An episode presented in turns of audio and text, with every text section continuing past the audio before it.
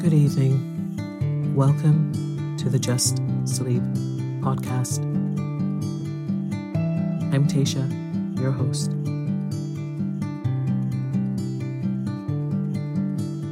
Every week, I will read you an old story to help you relax, put the stressful day behind you, and drift off to sleep.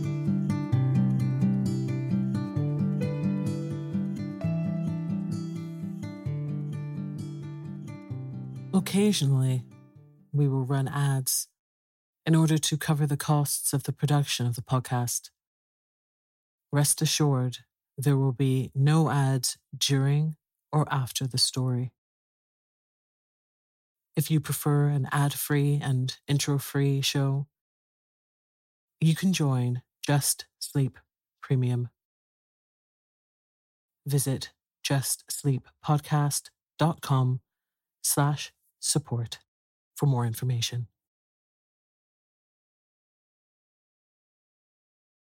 Tonight, I continue the story The Wind in the Willows. So lie down, close your eyes, and let me read you a story.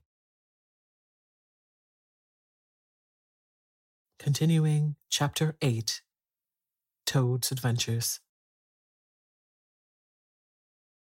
They had many interesting talks together after that, as the dreary days went on, and the jailer's daughter grew very sorry for Toad and thought it a great shame that a poor little animal should be locked up in prison for what seemed to her a very trivial offence.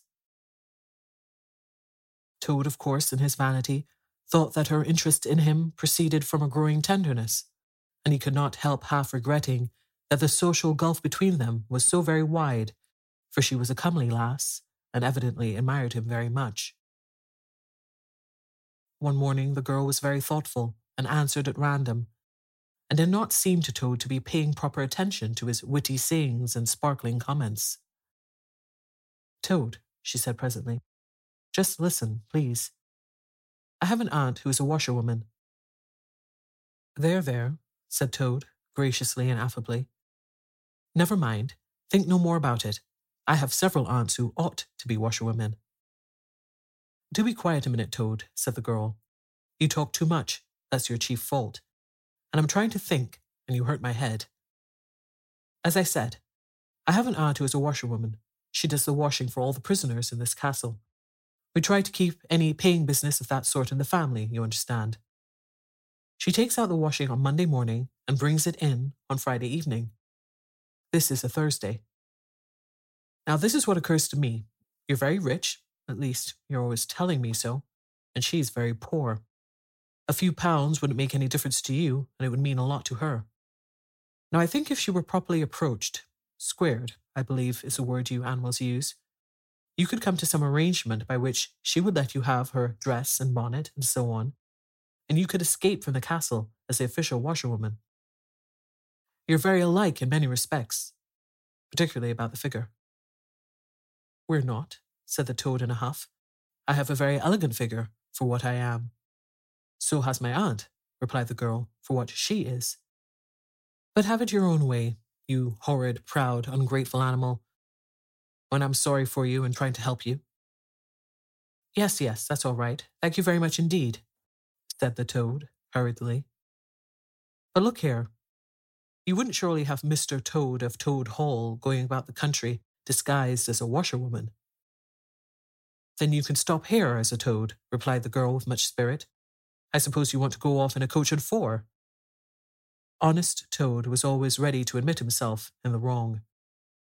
You're a good, kind, clever girl, he said, and I'm indeed a proud and a stupid toad. Introduce me to your worthy aunt, if you'll be so kind and I have no doubt that the excellent lady and I will be able to arrange terms satisfactory to both parties. Next evening, the girl ushered her aunt into Toad's cell, bearing his week's washing pinned up in a towel. The old lady had prepared beforehand for the interview, and the sight of certain gold sovereigns that Toad had thoughtfully placed on the table in full view practically completed the matter and left a little further to discuss. In return for his cash, Toad received a cotton print gown an apron, a shawl, and a rusty black bonnet. The only stipulation the old lady made being that she should be gagged and bound and dumped down in a corner. By this not very convincing artifice, she explained, aided by picturesque fiction, which she could supply herself, she hoped to retain her situation, in spite of the suspicious appearance of things. Toad was delighted with the suggestion. It would enable him to leave the prison in some style, and with his reputation for being a desperate and dangerous fellow untarnished. And he readily helped the jailer's daughter to make her aunt appear as much as possible the victim of circumstances over which she had no control. Now it's your turn, Toad, said the girl. Take off that coat and waistcoat of yours. You're fat enough as it is.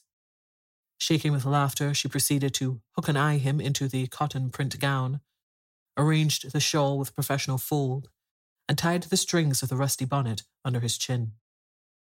You're the very image of her, she giggled.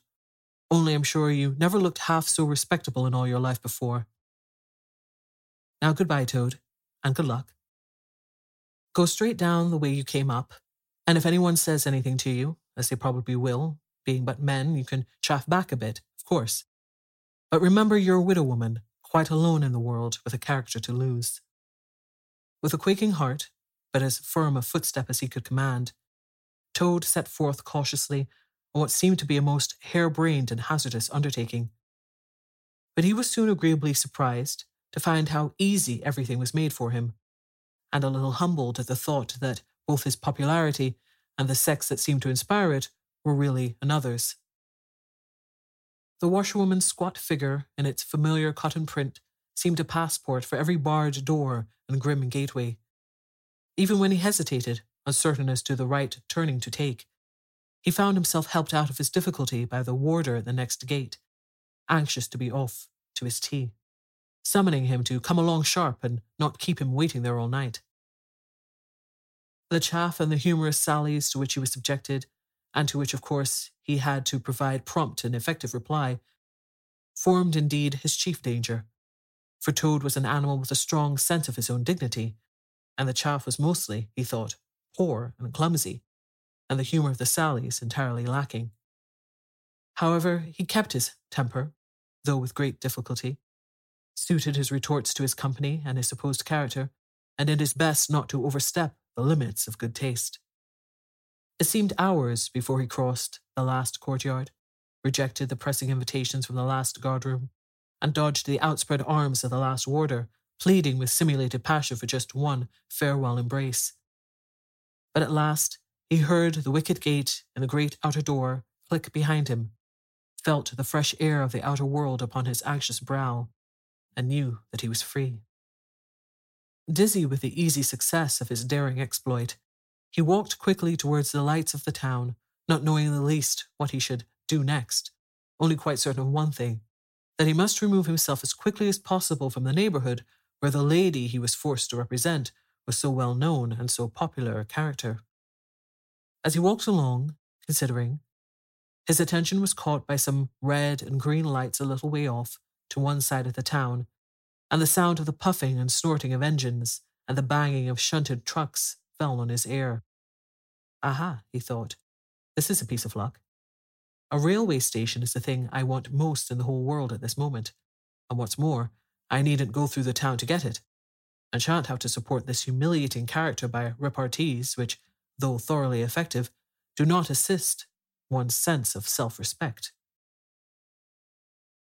He made his way to the station accordingly, consulted a timetable, and found that a train, bound more or less in the direction of his home, was due to start in half an hour. More luck, said Toad, his spirits rising rapidly, and went off to the booking office to buy his ticket. He gave the name of the station that he knew to be nearest to the village of which Toad Hall was the principal feature, and mechanically put his fingers, in search of the necessary money, where his waistcoat pocket should have been. But here, the cotton gown, which had nobly stood by him so far, and which he had basely forgotten, intervened and frustrated his efforts. In a sort of nightmare, he struggled with the strange, uncanny thing that seemed to hold his hands, turn all muscular strivings to water, and laugh at him all the time, while other travellers, forming up in a line behind, waited with impatience, making suggestions of more or less value and comments of more or less stringency and point. At last, somehow, he never rightly understood how, he burst the barriers, attained the goal, arrived where all waistcoat pockets are eternally situated, and found not only no money, but no pocket to hold it, and no waistcoat to hold the pocket. To his horror, he recollected that he had left both coat and waistcoat behind him in his cell, and with them his pocketbook, money, keys, watch, matches, pencil case, all that makes life worth living, all that distinguishes the many pocketed animal, the Lord of Creation, from the inferior one pocketed or no pocketed productions that hop or trip about permissively, unequipped for the real contest. In his misery, he made one desperate effort to carry the thing off, and with a return to his fine old manner, a blend of the squire and the college don, he said, Look here, I find I've left my purse behind. Just give me that ticket, will you, and I'll send the money on tomorrow. I'm well known in these parts. The clerk stared at him, and the rusty black bonnet a moment and then laughed. I should think you were pretty well known in these parts, he said, if you've tried this game on often. Here, stand away from the window, please, madam. You're obstructing the other passengers. An old gentleman, who had been prodding him in the back for some moments, here thrust him away, and what was worse, addressed him as his good woman, which angered Toad more than anything that had occurred that evening. Baffled and full of despair, he wandered blindly down the platform where the train was standing, and tears trickled down each side of his nose. It was hard, he thought, to be within sight of safety and almost of home, and to be balked by the want of a few wretched shillings and by the pettifogging mistrustfulness of paid officials. Very soon his escape would be discovered, the hunt would be up, he would be caught, reviled, loaded with chains, dragged back to prison, and bread and water and straw. His guards and penalties would be doubled. And oh, what sarcastic remarks the girl would make. What was to be done? He was not swift of foot. His figure was unfortunately recognizable. Could he not squeeze under the seat of a carriage? He had seen this method adopted by schoolboys when the journey money provided by thoughtful parents had been diverted to other and better ends. As he pondered, he found himself opposite the engine, which was being oiled, wiped, and generally caressed by its affectionate driver, a burly man with an oil can in one hand and a lump of cotton waste in the other. Hello, mother, said the engine driver. What's the trouble? You don't look particularly cheerful. Oh, sir, said Toad, crying afresh. I'm a poor, unhappy washerwoman, and have lost all my money and can't pay for a ticket, and I must get home tonight somehow. Whatever I'm to do, I don't know. Oh dear, oh dear. That's a bad business indeed, said the engine driver reflectively. Lost your money and can't get home. And got some kids too waiting for you, I dare say. Any amount of 'em, sobbed Toad. And they'll be hungry and playing with matches and upsetting lamps, the little innocents, and quarrelling and going on generally. Oh dear, oh dear. Well, I'll tell you what I'll do, said the good engine driver. You're a washerwoman to your trade, says you. Very well, that's that. And I'm an engine driver, as you may well see. And there's no denying it's terribly dirty work. Uses up a power of shirts, it does, till my missus is fair tired of washing 'em. If you'll wash a few shirts for me when you get home and send 'em along, I'll give you a ride on my engine. It's against the company's regulations, but we're not so very particular in these out of the way parts. The toad's misery turned into rapture as he eagerly scrambled up into the cab of the engine.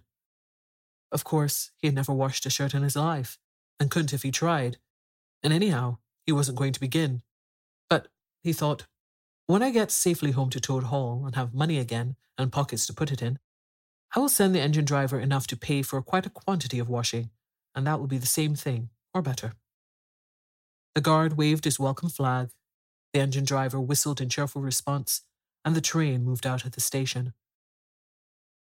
As the speed increased, and the toad could see on either side of him real fields and trees and hedges and cows and horses, all flying past him, and as he thought of how every minute was bringing him nearer to Toad Hall and sympathetic friends, and money to clink in his pocket, and a soft bed to sleep in, and good things to eat, and praise and admiration at the recital of his adventures and his surpassing cleverness, He began to skip up and down and shout and sing snatches of a song, to the great astonishment of the engine driver, who had come across washerwomen before at long intervals, but never one at all like this. They had covered many and many a mile, and Toad was already considering what he would have for supper as soon as he got home, when he noticed that the engine driver, with a puzzled expression on his face, was leaning over the side of the engine and listening hard. Then he saw him climb onto the coals and gaze out over the top of the train. Then he returned and said to Toad, It's very strange. We're the last train running in this direction tonight, yet I could be sworn that I heard another following us. Toad ceased his frivolous antics at once. He became grave and depressed, and a dull pain in the lower part of his spine, communicating itself to his legs, made him want to sit down and try desperately not to think of all the possibilities. By this time, the moon was shining brightly, and the engine driver, steadying himself on the coal, could command a view of the line behind them for a long distance. Presently, he called out, I can see it clearly now. It is an engine on our rails, coming along at a great pace. It looks as if we're being pursued. The miserable toad, crouching in the coal dust, tried hard to think of something to do, with dismal want of success. They're gaining on us fast, cried the engine driver, and the engine is crowded with the strangest lot of people. Men like ancient warders, waving halberds, policemen in their helmets, waving truncheons, and shabbily dressed men in pot hats, obvious and unmistakable plain clothes detectives even at this distance, waving revolvers and walking sticks, all waving and all shouting the same thing stop, stop, stop. Then Toad fell on his knees among the coals, and raising his clasped paws in supplication, cried, Save me. Only save me, dear kind engine driver, and I will confess everything. I am not the simple washerwoman I seem to be. I have no children waiting for me, innocent or otherwise. I am a toad. The well known and popular Mr. Toad, a landed proprietor. I have just escaped by my great daring and cleverness from a loathsome dungeon into which my enemies had flung me. And if those fellows on that engine recapture me, it would be chains and bread and water and straw and misery once more for poor, unhappy, innocent Toad. The engine driver looked down upon him very sternly and said, Now tell the truth. What were you put in prison for? It was nothing very much, said poor Toad, colouring deeply. I only borrowed a motor car while the owners were at lunch. They had no need of it at the time. I didn't mean to steal it, really, but people, especially magistrates, take such harsh views of thoughtless and high spirited actions. The engine driver looked very grave and said, I fear that you have been indeed a wicked toad, and by rights I ought to give you up to offended justice. But you are evidently in sore trouble and distress, so I will not desert you. I don't hold with motor cars, for one thing, and I don't hold with being ordered about by policemen when I'm on my engine for another. And the sight of an animal in tears always makes me feel strange and soft hearted. So cheer up, Toad. I'll do my best, and we may beat them yet. They piled on more coals, shoveling furiously. The furnace roared, the sparks flew, the engine leapt and swung, but still their pursuers slowly gained. The engine driver, with a sigh, wiped his brow with a handful of cotton waste and said, I'm afraid it's no good, Toad. You see, they're running light, and they have the better engine. There's just one thing left for us to do, and it's your only chance, so attend very carefully to what I tell you. A short way ahead of us is a long tunnel, and on the other side of that, the line passes through a thick wood. Now, I will put on all the speed I can while we are running through the tunnel, but the other fellows will slow down a bit naturally for fear of an accident. When we are through, I will shut off steam and put on brakes as hard as I can, and the moment it's safe to do so, you must jump and hide in the wood before they get through the tunnel and see you. Then I will go full speed ahead again, and they can chase me if they like, for as long as they like and as far as they like. Now mind and be ready to jump when I tell you. They piled on the coals, and the train shot into the tunnel, and the engine rushed and roared and rattled, till at last they shot out at the other end into fresh air and the peaceful moonlight, and saw the wood lying dark and helpful upon either side of the line. The driver shut off steam and put on brakes. The toad got down on the step. and as the train slowed down to almost a walking pace, he heard the driver call out, Now, jump. Toad jumped, rolled down a short embankment, picked himself up unhurt, scrambled into the wood, and hid. Peeping out, he saw his train get up speed again and disappear at a great pace. Then out of the tunnel burst the pursuing engine, roaring and whistling, her motley crew waving their various weapons and shouting, Stop, stop, stop. When they were past, the toad had a hearty laugh, for the first time since he was thrown into prison. But he soon stopped laughing when he came to consider that it was now very late and dark and cold, and he was in an unknown wood, with no money and no chance of supper, and still far from friends and home, and the dead silence of everything after the roar and rattle of the train was something of a shock. He dared not leave the shelter of the trees, so he struck into the wood with the idea of leaving the railway as far as possible behind him. After so many weeks within walls, he found the wood strange and unfriendly, and inclined, he thought, to make fun of him. Nightjars, sounding their mechanical rattle, made him think that the wood was full of searching warders, closing in on him. An owl, swooping noiselessly towards him, brushed his shoulder with its wing, making him jump with the horrid certainty that it was a hand, then flitted off, moth like, laughing low, which Toad thought in very poor taste. Once he met a fox, who stopped, looked him up and down in a sarcastic sort of way, and said, Hello, washerwoman. Half a pair of socks and a pillowcase short this week. Mind it doesn't occur again. And swaggered off, sniggering. Toad looked about for a stone to throw at him, but could not succeed in finding one, which vexed him more than anything. At last, cold, hungry, and tired out, he sought the shelter of a hollow tree, where, with branches and dead leaves, he made himself a comfortable a bed as he could, and slept soundly till the morning.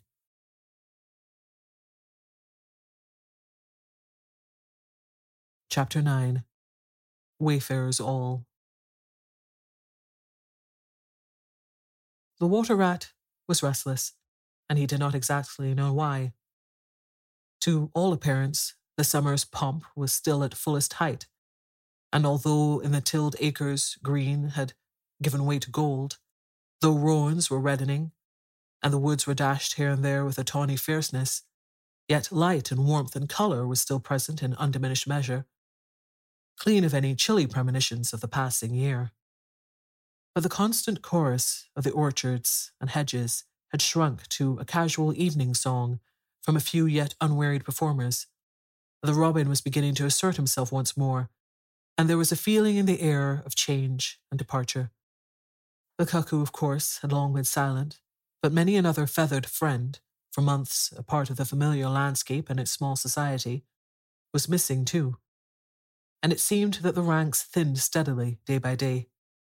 Rat, ever observant of all winged movement, saw that it was taking daily a southing tendency, and even as he lay in bed at night, he thought he could make out, passing in the darkness overhead, the beat and quiver of impatient pinions, obedient to the peremptory call. Nature's grand hotel has its season, like the others.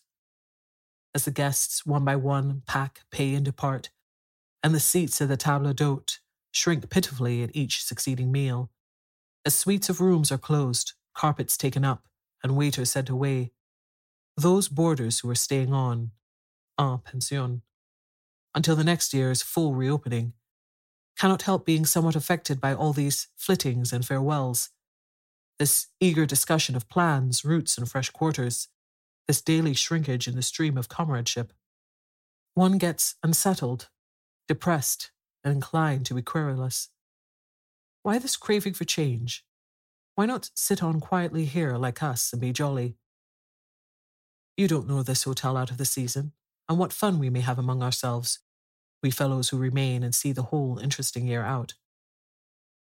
All very true, no doubt, the others always reply. We quite envy you. And some other year, perhaps. But just now we have engagements, and there's the bus at the door. Our time is up. So they depart with a smile and a nod, and we miss them and feel resentful. The rat was a self sufficing sort of animal, rooted to the land. And, whoever went, he stayed, Still, he could not help noticing what was in the air and feeling some of its influence in his bones. It was difficult to settle down to anything seriously with all this flitting going on. Leaving the waterside, where rushes stood thick and tall in a stream that was becoming sluggish and low, he wandered countrywards, crossed a field or two of pasturage, already looking dusty and parched, and thrust into the great sea of wheat, yellow, wavy, and murmurous, full of quiet motion and small whisperings. Here he often loved to wander, through the forest of stiff, strong stalks that carried their own golden sky away over his head. A sky that was always dancing, shimmering, softly talking, or swaying strongly to the passing wind and recovering itself with a toss and a merry laugh.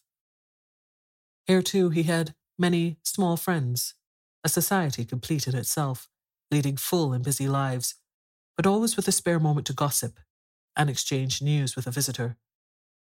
Today, however, though they were civil enough, the field mice and harvest mice seemed preoccupied. Many were digging and tunneling busily, others gathered together in small groups, examined plans and drawings of small flats, stated to be desirable and compact, and situated conveniently near the stores. Some were hauling out dusty trunks and dress baskets, others were already elbow deep packing their belongings, while everywhere piles and bundles of wheat, oats, barley, beech mast, and nuts lay about, ready for transport. Here's old Ratty, they cried as soon as they saw him. Come and bear a hand, Rat, and don't stand about idle. What sort of games are you up to? said the water rat severely. You know it isn't time to be thinking of winter quarters yet, by a long way. Oh, yes, we know that, explained the field mouse rather shamefacedly. But it's always as well to be in good time, isn't it? We really must get all the furniture and baggage and stores moved out of this before those horrid machines begin clicking around the fields. And then, you know, the best flats get picked up so quickly nowadays. And if you're late, you have to put up with anything. And they want such a lot of doing up, too, before they're fit to move into. Of course, we're early, we know that, but we're only just making a start. Oh, bother starts, said the rat. It's a splendid day. Come for a row, or a stroll along the hedges, or a picnic in the woods, or something. Well, I think not today, thank you, replied the field mouse hurriedly. Perhaps some other day, when we've more time. The rat, with a snort of contempt, swung round to go, tripped over a hat box, and fell with undignified remarks. If people would be more careful, said a field mouse rather stiffly, and look where they're going, people wouldn't hurt themselves and forget themselves. Mind that hold, all rat. You'd better sit down somewhere. In an hour or two, we may be more free to attend to you. You won't be free, as you call it, much this side of Christmas, I can see that, retorted the rat grumpily, as he picked his way out of the field. He returned somewhat despondently to his river again.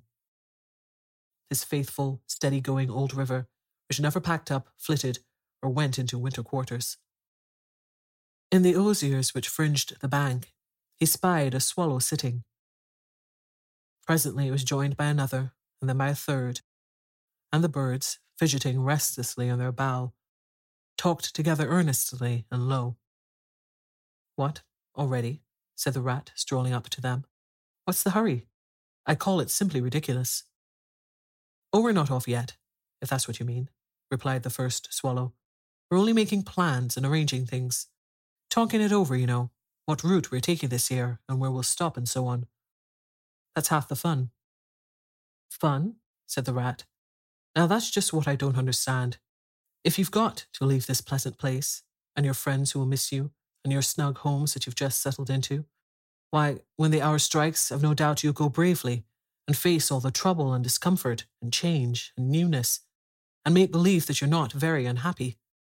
But to want to talk about it, or even think about it till you really need. No, you don't understand, naturally, said the second swallow. First, we feel it stirring within us, a sweet unrest. Then back come the recollections, one by one, like homing pigeons. They flutter through our dreams at night. They fly with us in our wheelings and circlings by day. We hunger to inquire of each other, to compare notes and assure ourselves that it was all really true. As one by one, the scents and sounds and names of long forgotten places come gradually back and beckon to us. Couldn't you stop on for just this year? suggested the water rat wistfully. We'll all do our best to make you feel at home. You have no idea what good times we have here while you're far away. I tried stopping on one year, said the third swallow. I had grown so fond of the place that when the time came, I hung back and let the others go on without me. For a few weeks it was all well enough, but afterwards, oh, the weary length of the nights, the shivering, sunless days, the air so clammy and chill, and not an insect in an acre of it. No, it was no good. My courage broke down, and one cold, stormy night I took wing, flying well inland on account of the strong easterly gales. It was snowing hard as I beat through the passes of the great mountains, and I had a stiff fight to win through. But never shall I forget the blissful feeling of the hot sun again on my back as I sped down to the lakes that lay so blue and placid below me, and the taste of my first fat insect.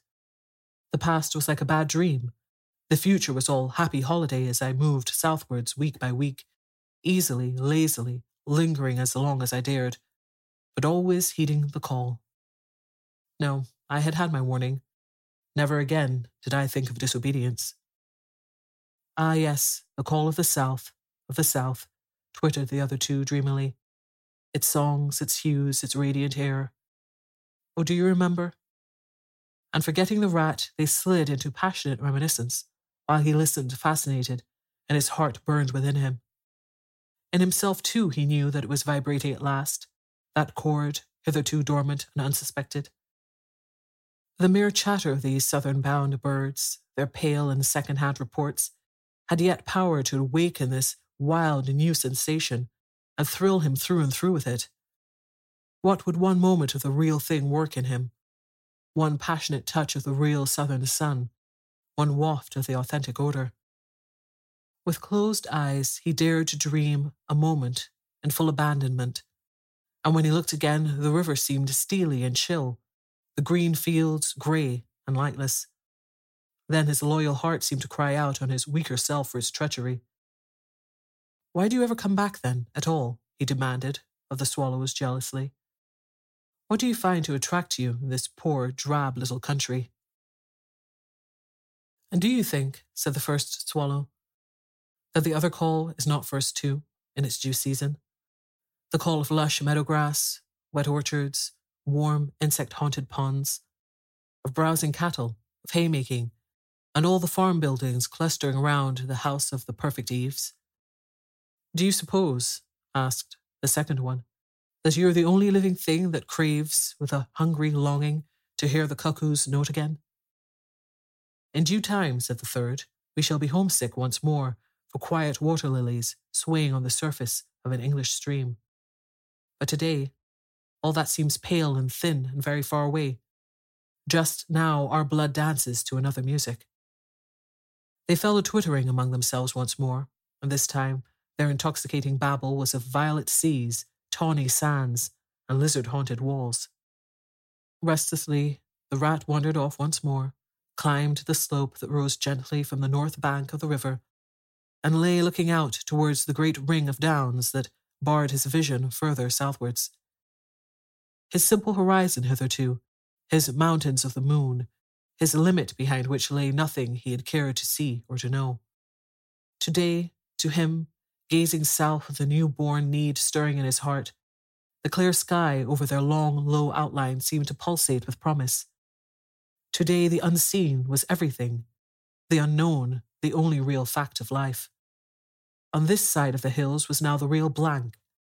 On the other lay the crowded and coloured panorama that his inner eye was seeing so clearly. What seas lay beyond, green, leaping, and crested? What sun-bathed coasts, along which the white villas glittered against the olive woods? What quiet harbours, thronged with gallant shipping bound for purple islands of wine and spice, islands set so low in languorous waters? He rose and descended riverwards once more, then changed his mind and sought the side of the dusty lane. There, lying half buried in the thick, cool underhedge tangle that bordered it, he could muse on the metalled road, and all the wondrous world that it led to, on all the wayfarers, too, that might have trodden it, and the fortunes and adventures they had gone to seek, or found unseeking, out there beyond, beyond. Good night.